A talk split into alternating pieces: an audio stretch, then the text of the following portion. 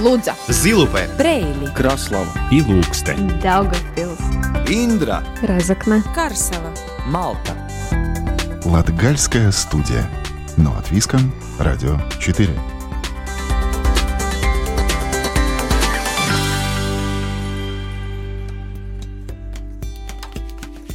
Приветствую вас! В эфире Латвийского радио 4 звучит программа «Латгальская студия». У микрофона Марина Титаренко. Ноябрь – патриотический месяц, и мы продолжаем серию интервью о людях, отмеченных высшими государственными наградами, которые живут и работают в разных сферах в Латгалии. Прошлом выпуске Латгальской студии мы беседовали с Анной Егоровой, руководителем социальной службы Аугждаговского края. Она получила награду «Крест признания».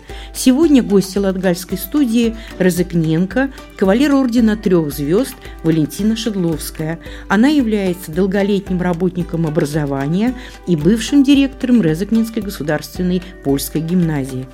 И, как обычно, рубрика «Выходные остановки» и латгальская музыка. Латгальская студия.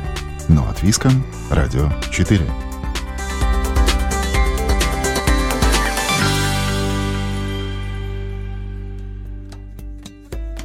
Розыкненко, кавалер ордена трех звезд Валентина Шедловская, долголетний работник образования и бывший директор Резакнинской государственной польской гимназии. За свою самоотверженную профессиональную работу и активную гражданскую позицию получила высшее признание государства – Орден трех звезд. Эта награда была ей вручена в 2017 году, а в 2010 году она была удостоена звания «Почетный гражданин города Резекне». 29 лет назад при непосредственном участии Валентины Шедловской в Резекне была возрождена ликвидированная в советское время польская школа, которая впоследствии стала государственной гимназией, вернув свое историческое название и статус. Валентина стала первым директором польской школы, которой руководила четверть века. Поговорим с Валентиной Шедловской о вехах ее жизни, о том, как создавалась польская школа, как в чтят традиции и прививают учащимся патриотизм и национальный дух. Добрый день. Добрый Рада день. приветствовать вас. Добрый день. Скажите, что для вас значит эта высокая награда? Во-первых, я никогда не работала в своей трудовой деятельности за награды и никогда не ожидала никаких э, наград. Это все получилось э, так, что добросовестно, наверное, работала. И как я коллективу сказала, что эта награда не мне, это награда всему коллективу за их труд. Оценило государство, что наша школа котируется на высоком уровне, ну и удостоверили вот это таким огромным знаком, как Орден Трех Звезд это заслуга всего коллектива. Но я, как руководитель, я просто выполняла свою повседневную работу добросовестно, так как меня когда-то учили дома, как учила моя директор бывшая, Леонора Митница и учителя мои все. Я просто это выполнила. В памяти вашей осталось ли вот это вот э, впечатление о самой торжественной церемонии, как президент вручал? Конечно, конечно. Это было при президенте Вейонисе. И 4 мая мне вручали э, э, в дворце у президента. Я там э, была раньше только на экскурсии, еще до реновации. Для меня, конечно, было большое переживание. И так как в приглашении было написано, что можно взять сопровождающую персону, то я выбрала из коллектива нашу Мару Гражуле, нашего профсоюзного лидера. И, конечно, это останется на всю мою оставшуюся жизнь. А скажите, почему вы выбрали профессию учителя? Это детская мечта или это вот сложилось? Это детская, детская мечта. Я себя помню с пяти лет. И я собирала в свой двор всех детей примерно такого возраста, как я, я была учительницей. Я всегда хотела быть учительницей. И они меня слушались. И мы там играли так. Им надо было там э, книжки читать э, по-нашему. Буквы мы не знали пять лет. И столько соображения еще в то время, чтобы читать. Сейчас у нас в школе пятилетняя, шестилетняя группа, которые знают уже буквы и читают, то в то время нет. Это была игра. Ну и вот все дети подчинялись, и я там всех, э, значит, усаживала во дворе. У нас такой был стол, табуретки выносили с дома, и так мы играли в школу. И вот я была учителем. И вот эта мечта с пяти лет, она, конечно, осуществилась. И я очень счастлива, что я действительно педагог. И я ни один день, никогда не жалела о том, что я педагог. Я вот своим коллегам всегда говорила, я в школу иду как на праздник. Вы понимаете, я встаю, я хочу, я, я бегу. И в, в то время, когда я была директором, вечером я в школе уже была после шести утра. Со школы я выходила в девять, в десять, а иногда и ночевала, потому что очень много было дел, и начало школы, существование, значит, образование в начале, потом переход на основную школу уже на улице Лубанас. Мы начинали на Калькию 4 года, а потом на Лубанас, и все это надо было перестроить, переделать и так далее. Дальше достроить надо было спортивный зал по-новому построить. Это документация, это все. Ну и на закончении, конечно, разработала идеи, шкицы проекта на столовую. У нас теперь прекрасная столовая. Ну и строительство уже выпало на нового директора, на мою коллегу. Вы учитель, но по какой специальности, специализации? Я историк. И преподавали историю тоже, Я да? преподавала а историю, но в школе я преподавала мало, потому что я поняла, что быть хорошему директору и быть хорошему учителю одновременно это нереально.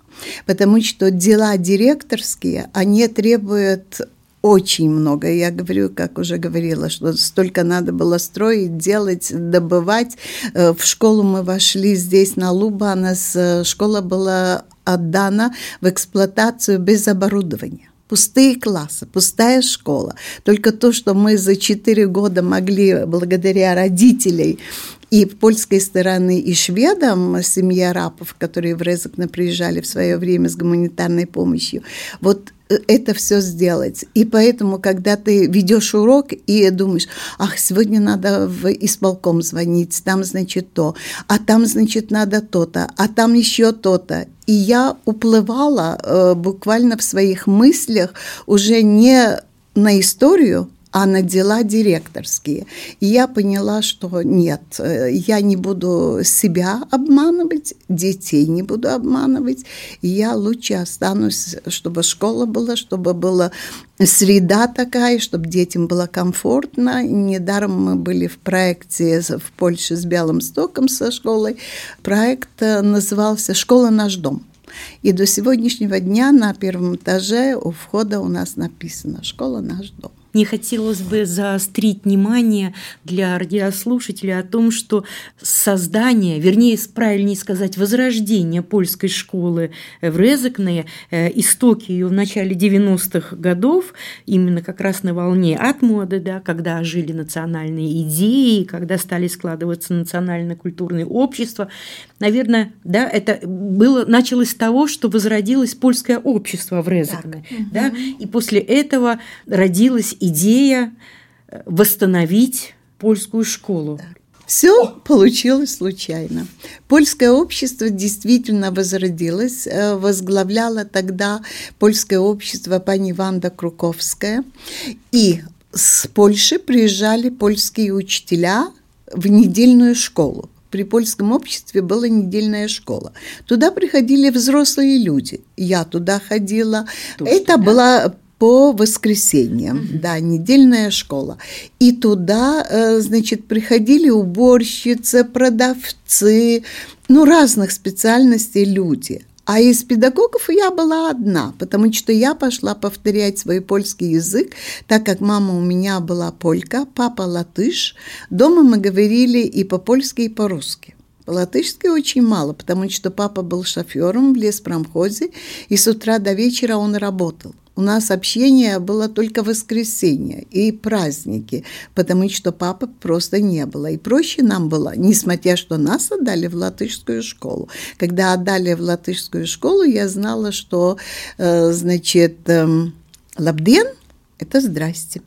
Вот с этим знанием я пошла э, в латышскую школу. И поэтому вот в польской школе я очень сочувствовала и сочувствую теперь родителям, детям, которые отдают детей в нашу школу, когда они не знают латышского языка. Но в школе уже отработана такая методика за эти года, что дети очень быстро – осваивает латышский язык, благодаря, конечно, педагогам начальной школы. И то, что у нас уже на протяжении 18 лет есть пятилетняя, шестилетняя группа где дети изучают и латышский, и польский язык. Это очень большое подспорье для языка дальше, чтобы ребенок пришел в первый класс. Латгальская студия. Но от Виском. Радио 4.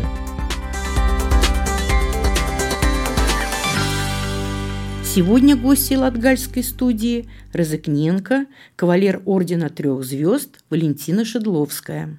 Ну и здесь, э, значит, польская учительница Хелена Свидерская, она была последняя в недельной школе в то время, уже говорит, слушайте, как долго вы будете ходить в эту недельную школу? Вам надо уже создавать свою школу. Ну, надо, надо, меня это не касается. У меня хорошая работа. Я заместитель директора по воспитательной работе в первой и средней школе, в своей школе, при своем директоре. Ну и тут э, э приезжает из Варшавы граф Платер из э, тех платеров, которые в Краславе. И, значит, э, идет разговор, что надо польскую школу, значит, уже в Риге есть, в Даугавпилсе есть, в Краславе есть.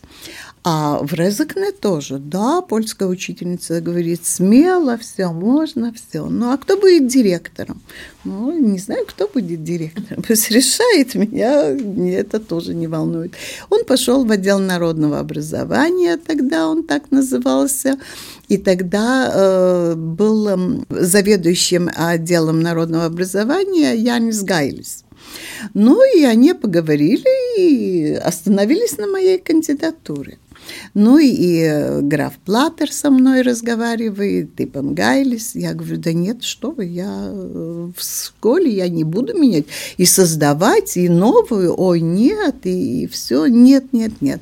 Но и тогда они говорят, ну, хоть на полставки, мы будем искать директора, но начните только. Ну, как-то неудобно, тут польское общество подключились все, ну давайте, но надо. Ну и так я согласилась на полставки, пока найдут директора. Ну и так получилось, что 26 с половиной лет так и не нашли другого директора, и, и так пришлось все начинать самой. И я скажу, что Конечно, когда нам дали в бывшей вечерней школе, это на Кальке 12, один коридор на первом этаже – его стены были коричневые, потому что там была вечерняя школа. Мы знаем, как в советское время, какие люди приходили взрослые уже, папы, мужчины, которые в свое время не закончили, хотели получить образование. Э, занавесы были там продерявленные сигаретами и так далее. И не дали нам, э, все, вечерняя школа перебралась в четвертую школу, за собой все забрали. Нам не оставили ничего. Итак, мы начинали без стула, без э, лавки, где детям сидеть, э, без ничего. Старых обшарканных Да, стенах. и так думали, что, ну, сказали, если хотите, поляки, вот вам есть, делайте. И думали, что, может, дети будут сидеть на, э, на полу, писать по стенах, потому что коричневый с этой школы ничего не получится.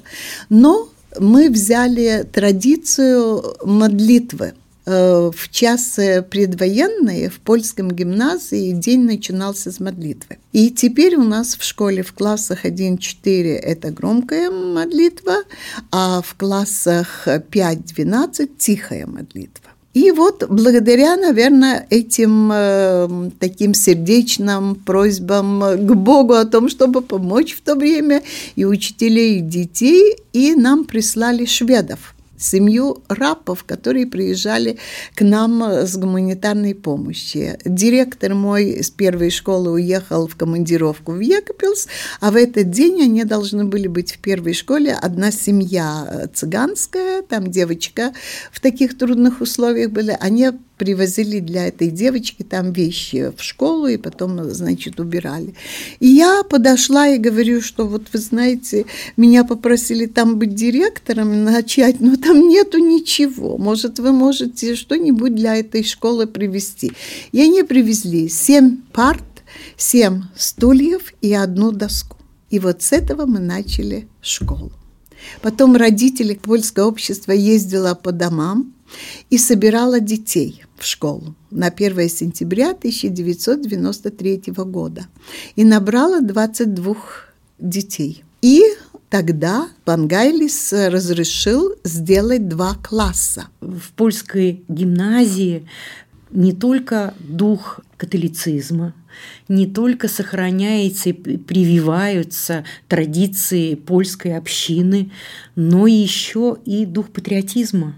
Как привить ученикам любовь к родине, патриотизм, чтобы ощущалась вот эта своя принадлежность к стране. Этому должно способствовать все. Стены школы – это оформление оно должно быть вот сейчас уже э, в преддверии дня Лачплесиса 18 ноября уже оформление совсем другое, да, и чтобы они чувствовали не в школе, только в холле, в коридорах, а у себя в классе. И каждый классный руководитель, каждый не по шаблону, что вот давайте сделайте, а у нас-то еще особенность та, что 11 ноября – это День независимости Польши и Лачплесис, так? Поэтому двойной праздник. И оформление всегда делается в двух красках. Бело-красное – это польское, и э, красно-бело-красное – это латышское, так? То, что мы всегда делаем торжественное мероприятие с участием э, всех детей, с приобщением и родителей. Если не будет школа работать э, вместе с родителями, то ничего не получится. Один педагогический коллектив и дети – это не то. Это должно быть дети, родители и школа, начиная от директора и кончая уборщицей, потому что это одна целая семья. И вот этот патриотизм можно привить еще тем, что дети знают, что в нашей школе есть возможность поехать в Польшу на языковые практики – и надо сказать, что в Польше они видят, как чтят э, память погибших. Недаром мы тоже перед 18 ноябрем ездим на кладбище погибших воинов, поляков на территории Латвии и э, зажигаем э, зничи. Так само к нашим харцерам – скауты, так, на улице Меру. Мы ходим убирать э, их могилы и зажигать эти свечи. И потом каждый ребенок, зная, придя в школу, он знает э, гимн школы. У нас есть свой гимн школьный. Гимн мы поем тоже на двух языках, и на латышском, и на польском. И поэтому э, вот значки мы учителя и дети тоже и польские, и латышские, значит, вот эти две недели у нас в школе э, уже традиция. Слова обязательно нет они просто уже сами знают за эти года, приходя в первый класс, а 11 ноября уже на протяжении многих-многих лет э, по традиции польской мы принимаем учеников в первый класс. Значит, здесь они первый раз поют уже два гимна, и латышский, и польский. Теперь, если идти по коридору, где кабинет музыки, значит, э, начальная школа еще повторяет, готовится, и так очень приятно, что, в общем, чувствуется, что праздник вот-вот уже будет. В преддверии дня рождения Латвии что бы вы хотели бы пожелать нашей стране? Ну, во-первых, это мирного неба нам всем над головой. Живем в очень опасное, очень тревожное время. Чтобы люди к друг другу относились толерантно, не сортировали по национальности, кто есть кто – и только тогда, если мы будем друг друга уважать, а не в чем-то каких-то делах упрекать кого-то или смотреть, а тот вот поляк, а тот вот латыш, а тот вот украинец, а тот вот русский, а тот вот белорусин там или еще. Зачем? Мы в Латвии, нашей спокойной земле, там, где Аглона, там, где Божья Матерь над нами всеми э, стоит и видит, и молится, и помогает нам, нам надо это понимать и беречь и друг друга поддерживать, а ни в коем разе не упрекать, не там еще о чем-то говорить, э, когда не уверены, не знаем и там фантазировать не, не, неведомо о чем. Так что мир, спокойствие, согласие и только доброта. Спасибо большое вам за интервью. А для радиослушателей напомню, что в Латгальской студии была кавалер Ордена Трех Звезд из Резекна Валентина Шедловская. Латгальская студия. Но от Виском. Радио 4.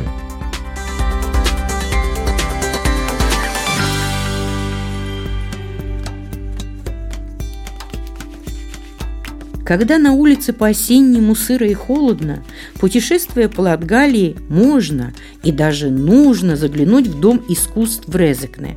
Дом искусств разместился в деревянном здании, богато украшенном резьбой. Одноэтажный дом построен в последней четверти XIX века, а сейчас здесь можно не только полюбоваться восстановленными помещениями, но и ознакомиться с экспозицией «Латгальская живопись» из фондов Латгальского культурно-исторического музея и увидеть картины как старых мастеров, так и представителей молодого поколения латгальских художников. Подробности у Ива Тачиганы в рубрике «Выходные остановки». Дом искусства в Резекне – это особое место со своей аурой, прекрасной акустикой и, конечно же, своей историей.